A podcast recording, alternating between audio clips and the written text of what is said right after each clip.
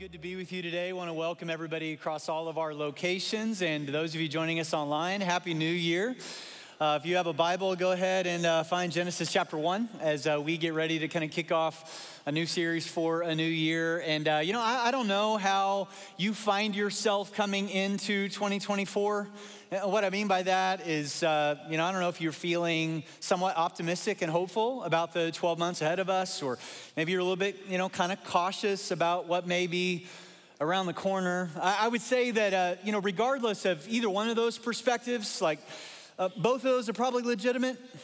You know, just enough, I've had enough experience and enough, you know, just know what's happened kind of throughout history to know that just in the next uh, 12 months or so, uh, there's probably some things to be hopeful for. There's some things to be a little cautious about. Like, I, I, I wish we could predict what 2024's got in store for us, but there's no way of fully uh, knowing that. Uh, we, we certainly do our best, though, to try to figure that out. I, seems like the first couple days right after uh, New Year's, I'll um, read as many different articles, listen to podcasts as I can that'll forecast, you know, where we're headed. I don't know if any of you do that. I was listening to a podcast this last week, and um, the whole thing was um, 2024 trends, the trends that are coming towards us in this next year. And they, they had, had maybe half a dozen or so of them, but out of all of them, maybe the most memorable was. Um, this was just their opinion. They said that um, they really feel like the years 2015 to 2023 uh, was what we might call the age of anxiety. Would you agree with that? I, I think I'd probably agree with that. Kind of seems like, especially over the last several years, like I could probably preach on that subject monthly, and I don't think anybody would object because uh, you know it's so pervasive in our worlds, our society, and but they so they kind of were saying they, this is some good news. They they really feel like 2023 was. Um, the ending of that age. Now, not that anxiety is going to go away, but they were just saying the age of anxiety kind of bracketed around 2015, 2023. And then 2024, we're entering into a new age. And I thought, oh, this is good. Good. Like, like, what could it be? You know, the age of good times? You know, the age of wondrous joy? You know, that's, that's what I was kind of hoping for. But uh, no, actually, they, they said they, they really feel like the natural next, next step progression is 2024 through the next set of years is the age of anger oh, goody. Your response was exactly mine, right? And I'm just like, oh, great. You know, here we go. And and they talk, this is just their perspective. They talk about a number of things. We're already seeing evidences of it. And that's actually the natural progression to go from anxiety to anger. They did have a silver lining in it, but you'll have to listen to the podcast. But um, so I'm like, you know, I'm uh, hearing all this, and, and uh, you know, I, we don't know. We don't know. We, we don't know what the future is going to hold in the year ahead. I, I think that I can speak pretty confidently, though, to the fact that um, the next 12 months are going to be filled with um, good times and bad. Would you agree? Mount, mountaintops and valleys, um, setbacks and breakthroughs, a fair amount of blessing and fair amount of pain. So I don't really know how much good it does us to try to anticipate the future as much as it is, as much as it is, to become a people, to be a person and a people who is ready for whatever may come. Uh, the prophet Habakkuk speaks to this in chapter 3, verse 19. I love this verse. It says, The, um, the sovereign Lord. Now, that word sovereign just simply means that God does know, like God is in control. He's the only one who does. And uh, he, he um, is never caught off guard. That's a good way to put it. Like God never watches the news and thinks to himself, oh, myself. I did not think that was ever going to happen. Like he's not, he's not frantically panicking over things. Like he's like, yep, that's about the way that I ordained it to happen. Watch me work. Like that's what that word sovereign means. The sovereign Lord is my, say the word out loud with me. The other two services were miserable at this. So you guys just say the word out loud. Strength. There you go. You, you guys did the best job at that. The sovereign Lord is my strength. Not my circumstances, not my ability to predict the future, not my, my, my, bank account, not the way my relationships are going. The, the sovereign Lord is my source of strength. Then he says something kind of strange. He makes my feet like the feet of a deer. I can't remember the last time I ever prayed that prayer. God, could you just make my feet like the feet of a deer? You know, but, but I'll, I'll, explain what he means by that in just a minute. It's actually pretty brilliant. He goes, he enables me to tread on the heights. So that, that, that desire of like, he makes my feet like the feet of a deer is kind of like this. It's this like mountain animal, maybe like a, a mountain goat that is like uh, skinny legs, but strong ones. Like you just kind of look at that ground, that looks pretty intimidating, but they're able to scale the heights because of the strength of their feet. And I don't know about you, but most of the time when I um, pray, and uh, by the way, I'm kind of ashamed to admit this out loud, but it seems like my prayer life ramps up when life gets really hard. Anybody, anybody with me in that? Yeah, yeah, you don't want to admit that. That's true. And, uh, you know, when times are good, I forget to talk to God. Times are bad, that's when I talk to Him. And so, uh, most of the time, though, my, my prayers here, here's, here's what I end up praying most of the time God, could you please flatten the ground under my feet? And maybe what He wants to do is He wants to strengthen your feet for unstable ground. That's a different kind of a prayer. God, could you please remove me from these painful circumstances? You know, beam me up, Scotty, like Star Trek style. Just get me out of here. And God's like, no, actually, I'd like to, to keep you in it. I'm sovereign, I'm in control. And uh, I'm going to keep you in that to, to develop some things within you, some character that couldn't be developed any other way. See, most of the time I want God to change my circumstances. And, and it's not that He won't, it's not that He can't. It's not that, I'm not telling you not to pray for that, but it's just that I think He's more interested in the development of our character. So, regardless of what 2024 throws at you or us, I think one of the things that uh, we can do is we can be ready. And the way to be ready is to understand who you are, your identity, and there, then from that, why am I here? Um, I don't know if any of you remember seeing that movie, Chariots of Fire from a long time ago, but uh, Eric Liddell was, was training for the 1924 Olympics, and his sister Jenny thought that was a waste of time. She was like, you know, I, she really thought that the purpose of his life was to be a missionary, and uh, Eric turns to her and he says this infamous line Jenny, God made me fast. And when I run, I feel his pleasure. And there it is right there. So when, so when we're talking about God's will, God's plan, God's purpose for your life, generally and specifically, that's what I'm talking about. And, and this is the question. I don't know when the last time you thought about this was, because you know life is coming at all of us so fast. So many decisions, you know, we're trying to make ends meet, trying to survive, just trying to keep everything on the rails. But when was the last time that you stopped and you're like, when is it that I feel the pleasure of God? What I mean is, like, when is the last time that I'm like, man, this, I was made to do this? Like, I feel like I'm right in the center of His will. And how do you even begin to, to figure that out? And that's what this series is about. So we jump into a new year. Uh, part of the prompting of this series came actually last Easter. Last Easter, I surveyed the whole church. I just said, hey, if there's any sermon topic, if there's any message series that could help you in your spiritual growth, wherever you're at, take your next step. And the number one answer by far from all of you was, how do I discover God's will and purpose for my life? And um, that is such a great topic. I think Mark Twain said it this way He said, The two most important days of your life are the day that you were born and the day that you figure out why. And all of us are trying to figure this out, and uh, it doesn't really matter what stage of life you're in. I think the question is just as pertinent for all of us. And I think that we, we feel like, um, well, you know, if I, if I knew what it was that God specifically wanted me to do, then it would help me answer some of the questions that we all face. So maybe you're in a season of your life right now, uh, high school seniors. You know, you're trying to figure out, like, um, uh, where should I go to college? Should I go to college? What uh, major should I, you know, uh, declare? Um, maybe you're in a season of your life right now, maybe in midlife, where you're like, man, you know, should I should I switch careers? Um, or you know, should I start this relationship or end that relationship? Or what what pursuit should I go after? Maybe you're in a season of life, or maybe you're kind of wrestling, grappling with some regrets, and maybe wondering if you let some things um, go that maybe you should have addressed along time ago. It really doesn't matter what stage of life we're all in. I think all of us are filled with all kinds of questions, and we're wanting to know, God, what is your will for my life? And we sort of treat it like, like that. Like, I just want to kind of go ahead and establish your expectations for this message. I'm not going to tell you what your will, what God's will is for your life. I'm going to give you something kind of generally that I think you can go off of, but I think oftentimes that's what we want. We want God to send us an email. The will, my will for your life is blank. You know, it's like, thanks for clarifying. Now I'm going to go do that. Or, or maybe we treat it this way. It's kind of like uh, trying to crack the code on a safe. And so it's like about, you know, a couple turns to the right here, meet this person, a couple turns to the left, take that job, you know, a couple turns to the right, set this financial goal, click.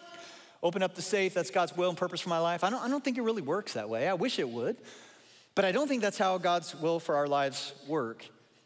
I, I, I do know this. I think we have to start here. Uh, Jeremiah 29 11.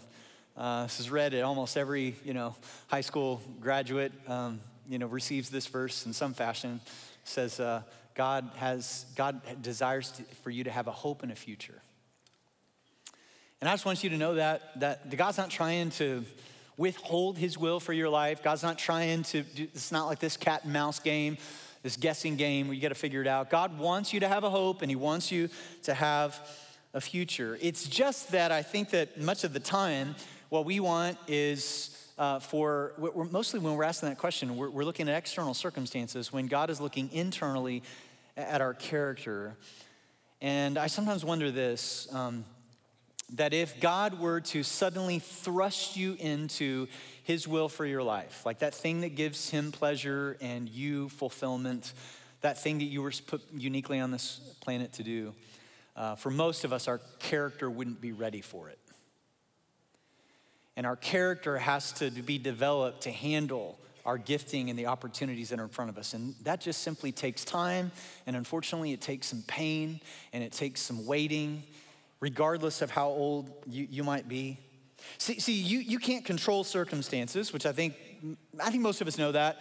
But what we can do, regardless of the circumstances that you're in, is you can cultivate character. And when you look at the scriptures, you just see that every person that God used in a significant way, circumstances were just outside of their control. All of them walked through a season of pain, and yet in the midst of that, they, they could cultivate their character, and then you just begin to get this sense that that's really what God's after all along. And so, the greatest barrier between you and the future that you want is uh, inside of you, not outside of you.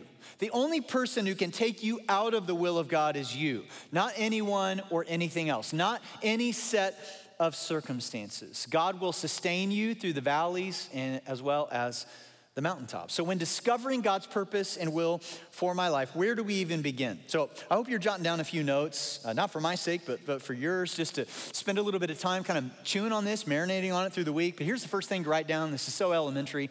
But if you are going to discover God's will for your life, you got to start with God. Not, not you, not, not like, hey, what, God, what is it that you want me to do? You got to start with Him. In other words, um, creator. So uh, Ephesians uh, 1 11 through 12 puts it this way. I love how the message paraphrases it. It says, It is in Christ that we find out who we are. That's like so specific. And what we are living for. Long before we first heard of Christ and got our hopes up, he had his eye on us, had designs on us for glorious living. Part of the overall purpose he is working out in everything and every one. Colossians 1 says it this way We look at this Son and see God's original purpose in everything He created. For everything, absolutely everything, got started in Him and finds its purpose in Him. So uh, here's another way of saying what we just read You were made by God and for God. And until you really fully understand that, then you will never fully know or re- grab onto God's will and purpose for your life. It, it won't make any sense. Now, just from my pastoral observation, most of the time when people come to me and they say, How do I, how do I discover God's will for my life? Um, I, always, I always will ask this uh, follow up question Well, which one? You're like, Well, you mean there's more than one? I'm like, Yeah, there, there's more than one.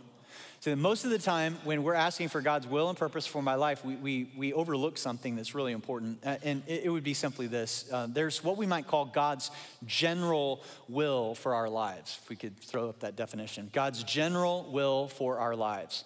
And uh, if I could sum that up, it would be like uh, the Ten Commandments and the Great Commandment. So the Ten Commandments in the New Testament, actually, there's way more than, than 10 laws, by the way. There's like a whole bunch of them. But that's like God's top 10.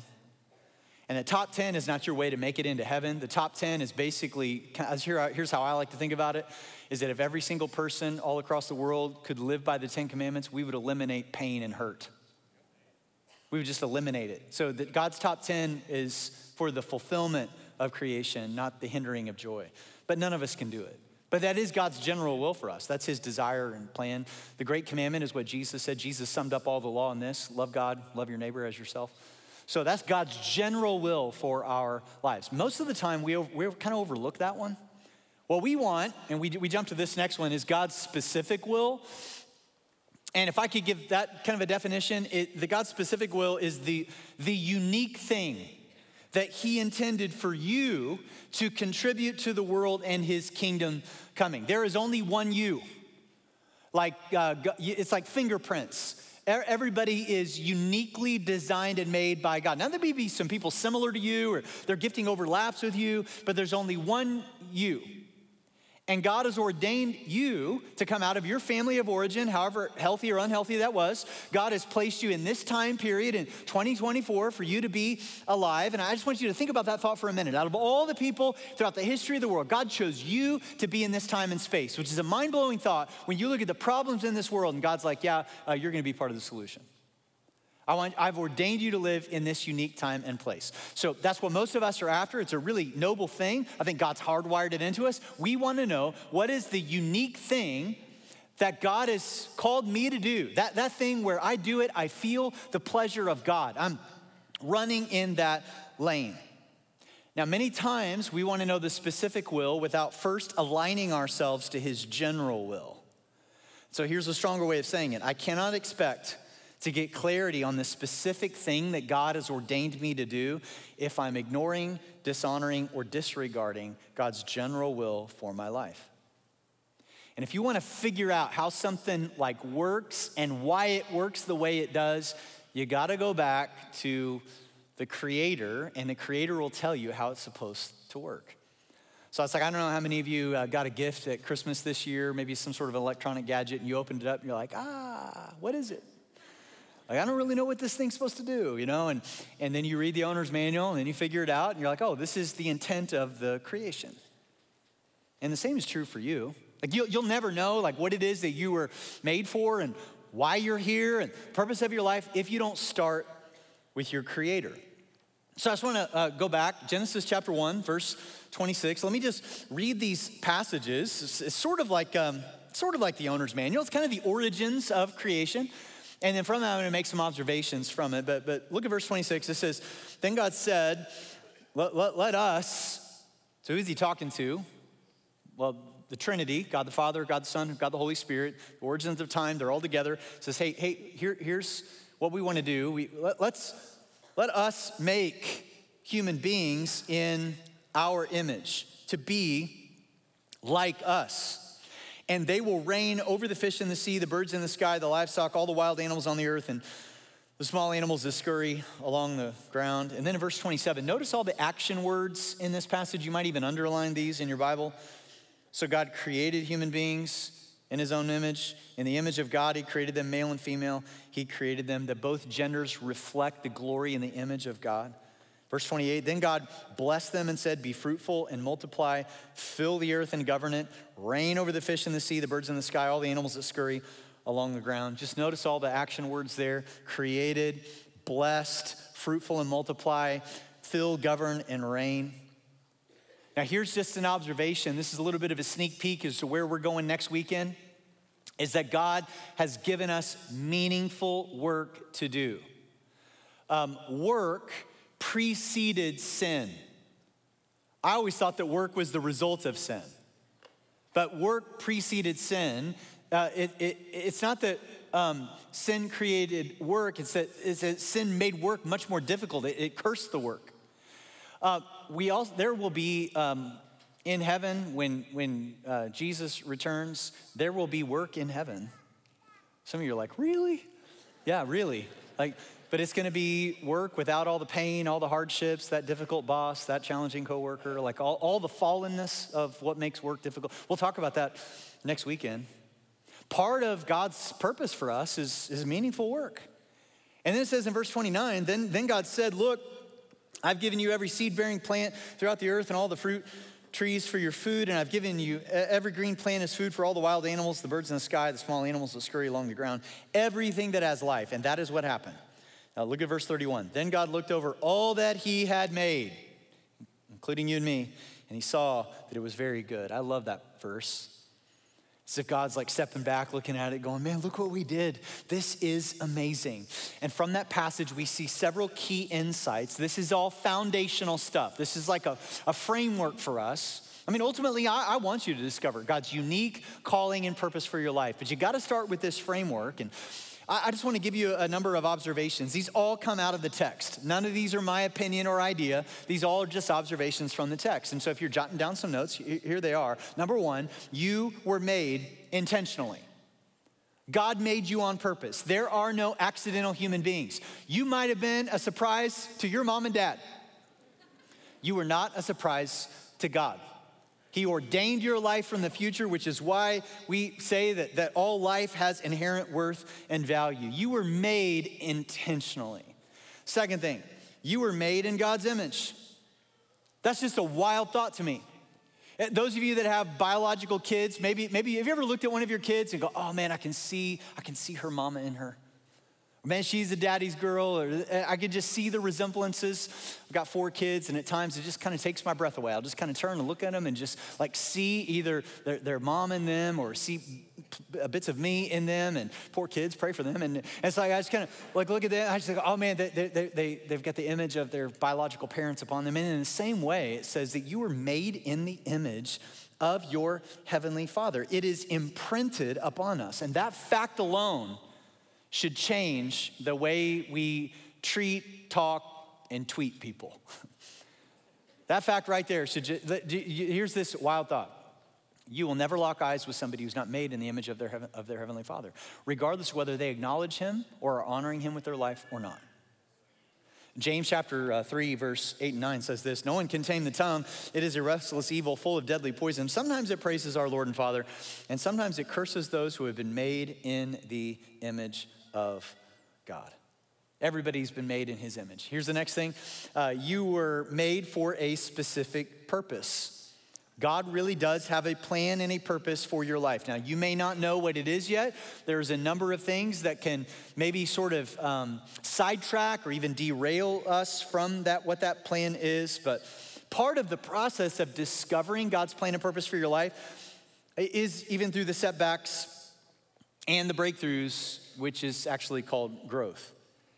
And God doesn't want, God often does not reveal his will and purpose for our life all at once. He reveals it as a part of a process of growth so that your character can handle it when you do step into it. Um, you were made with God's blessing.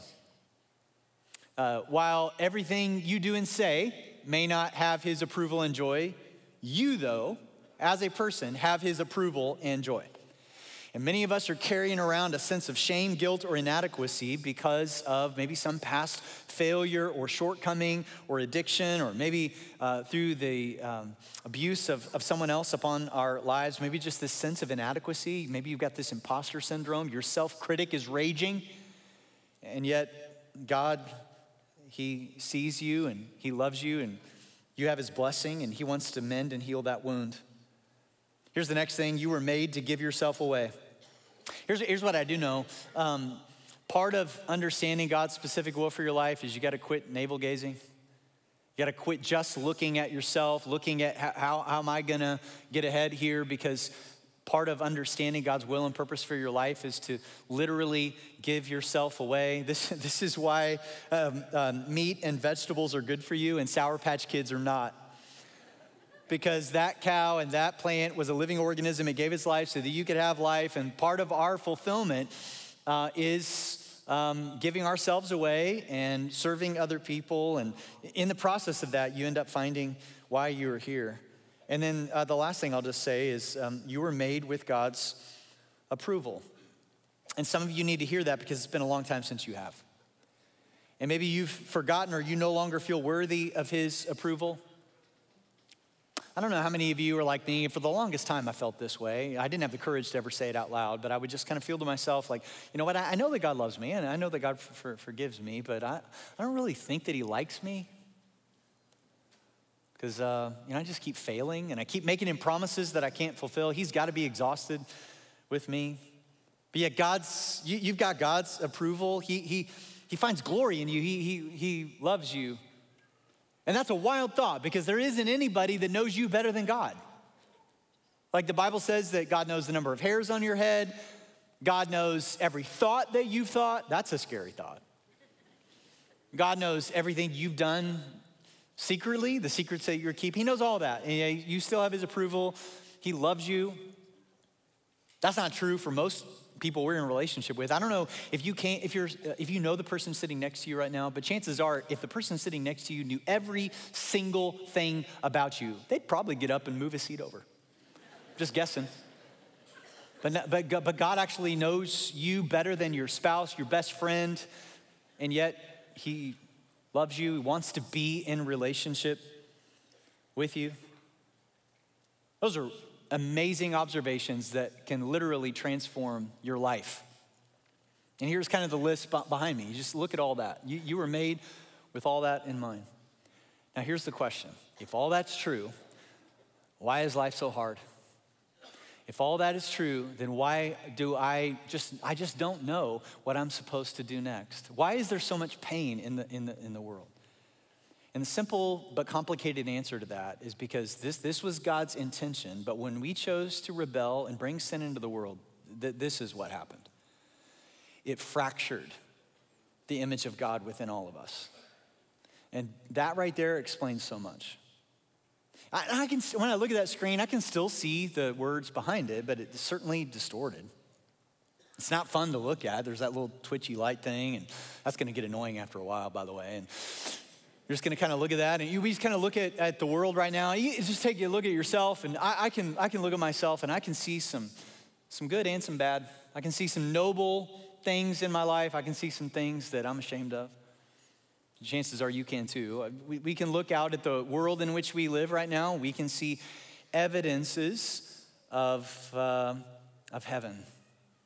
Man, the uh, the sunset on a beach at dusk, and we can see evidences of hell road rage at high noon.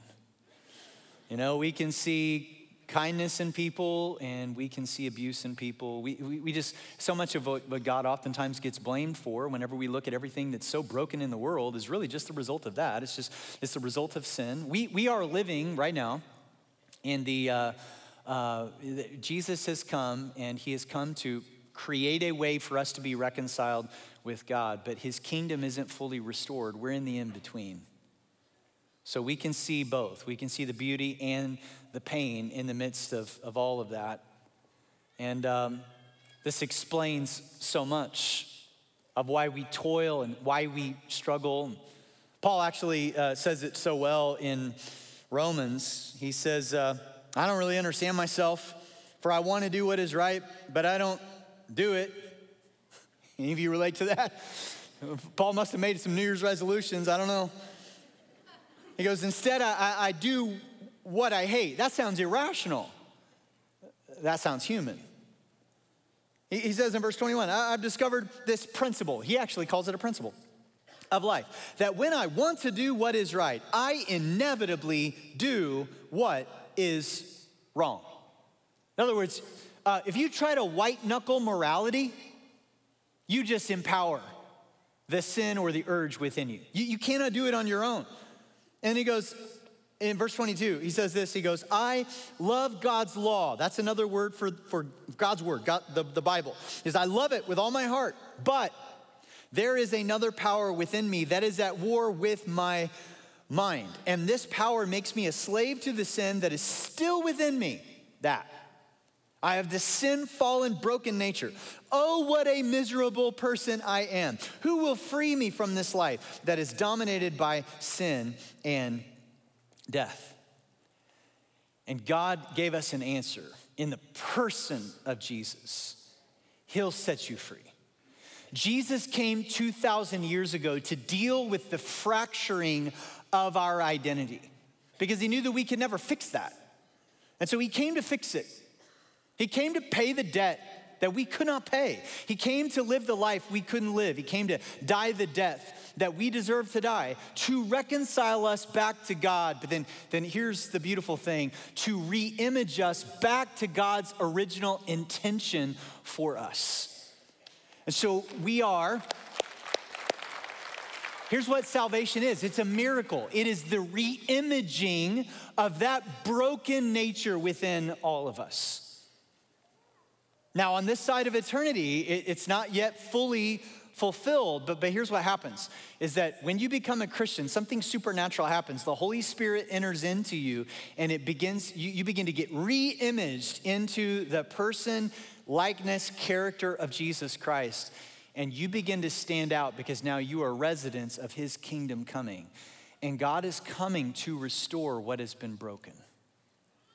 So every time somebody becomes a Christian, that's a little glimpse of what God's gonna do to creation as a whole and I want to be a part of it. I want to be a part of it here, and I want to be a part of it then.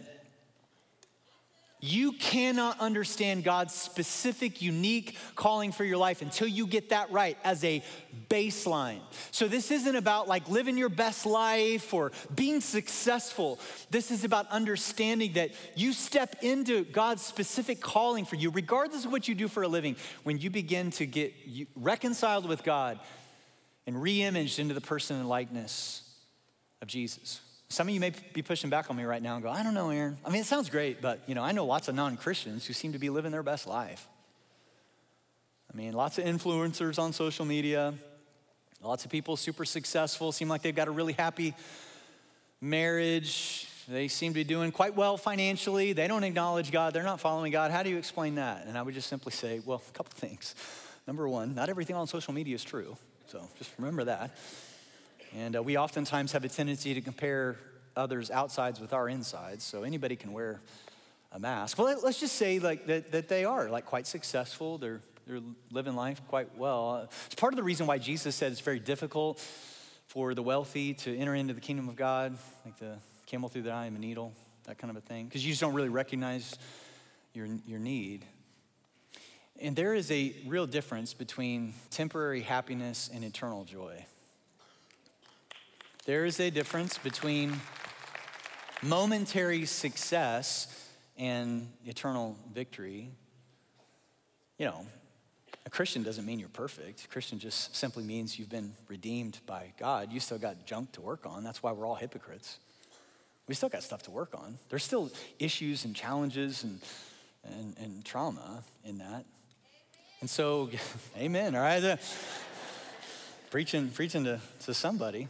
I, I, I, I, um, I, have read this quote before, but I love the clarity in it. Actor Jim Carrey said this. He goes, I think everybody should get rich and famous and do everything they ever dreamed of so they can see that it's not the answer. And I would just simply say that for those who they, they look, they're out, they're not following Jesus, and they seem to be so su- successful. They are the recipients of what I might call God's general grace. And everybody across, in the world right now is a recipient of that, regardless of whether you believe in God or not, or you're living a totally different lifestyle, whatever, whatever it may be. It's like, what do you mean by that, Aaron? Well, just as long as you're breathing, as long as you have a roof over your head, as long as you've got uh, another meal, you are the recipient of God's general grace. Like, you, you are not a self sustaining person. Like, you, you, you know, you don't tell your heart to beat, it just beats. You don't tell your body to breathe, it just breathes. That's God's general grace upon your life. And even those who are far from God still have some showers of blessings upon it in the sense of God's general grace. But all of us need God's saving grace. And that's a different thing. That requires an understanding of the deficit of my need.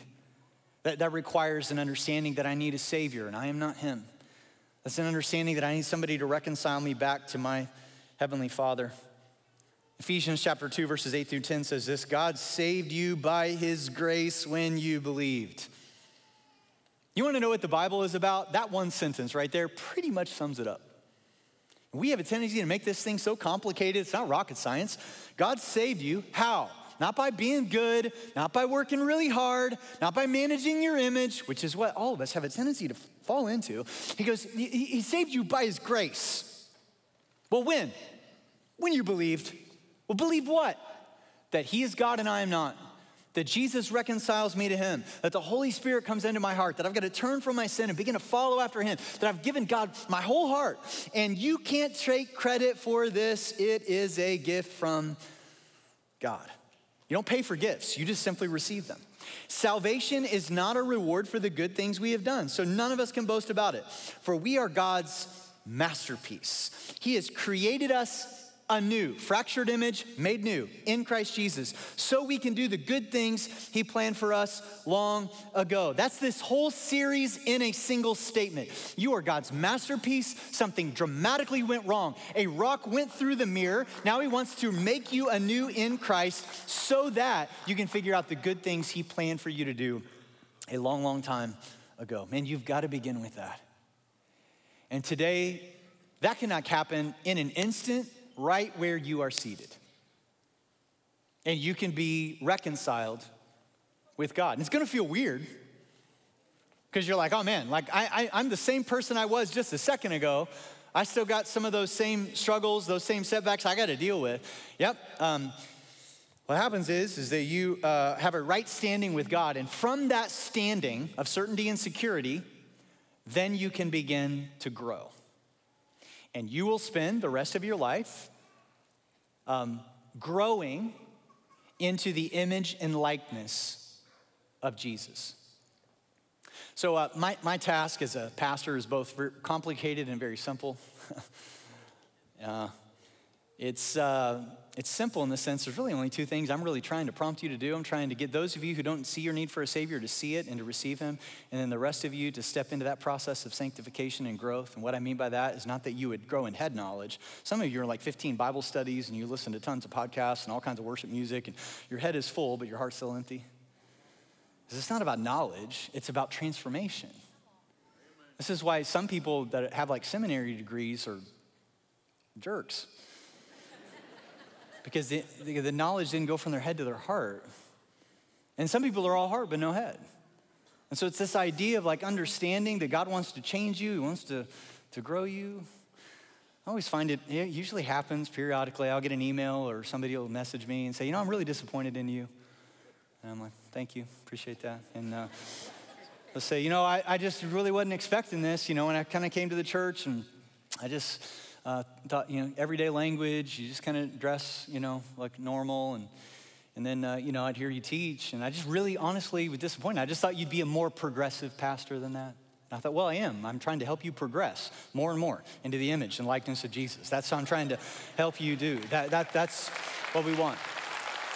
And the word for that is, is, is sanctification. Now, here's the deal man, you get that right in your life where you have a standing with God and you're beginning to grow in your relationship with God.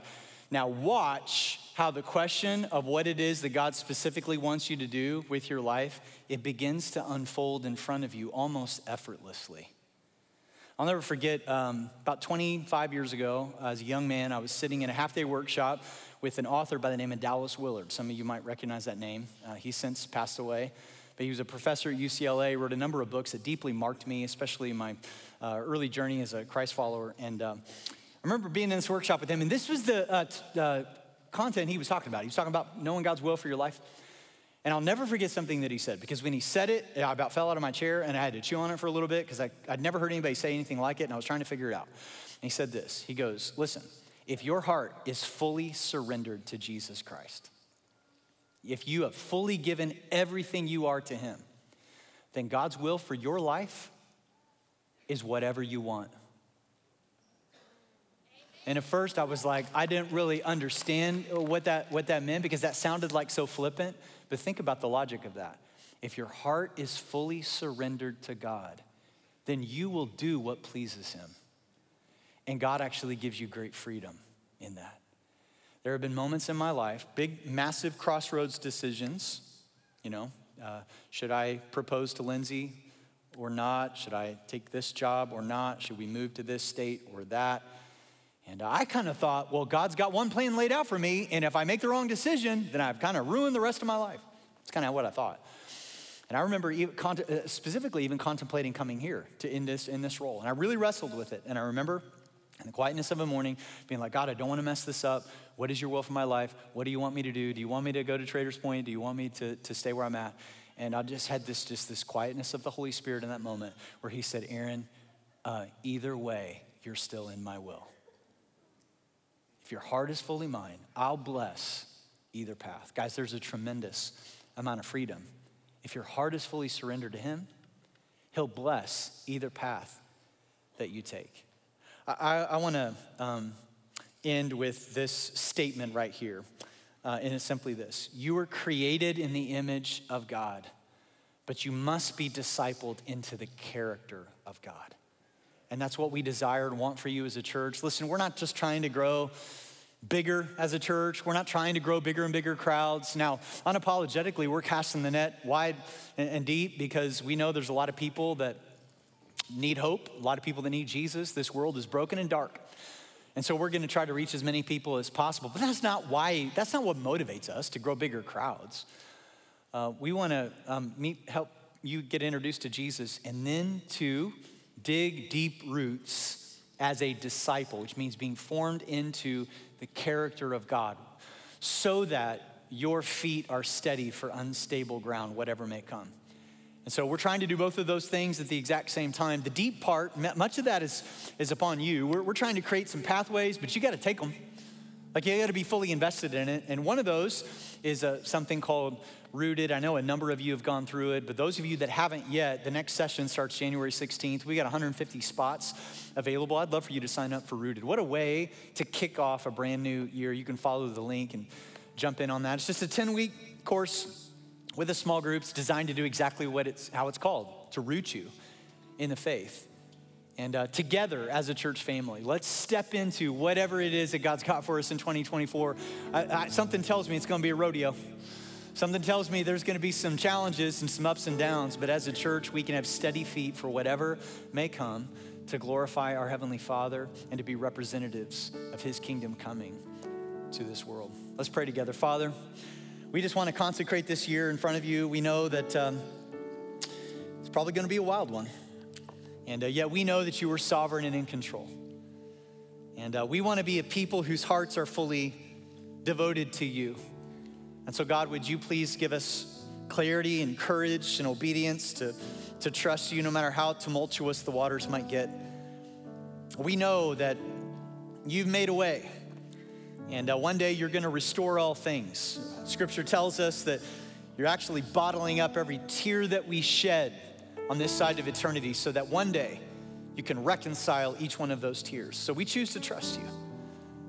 We choose to know that even in the midst of the challenges, you're developing a, a character that is ready for whatever calling you've ordained us to step into.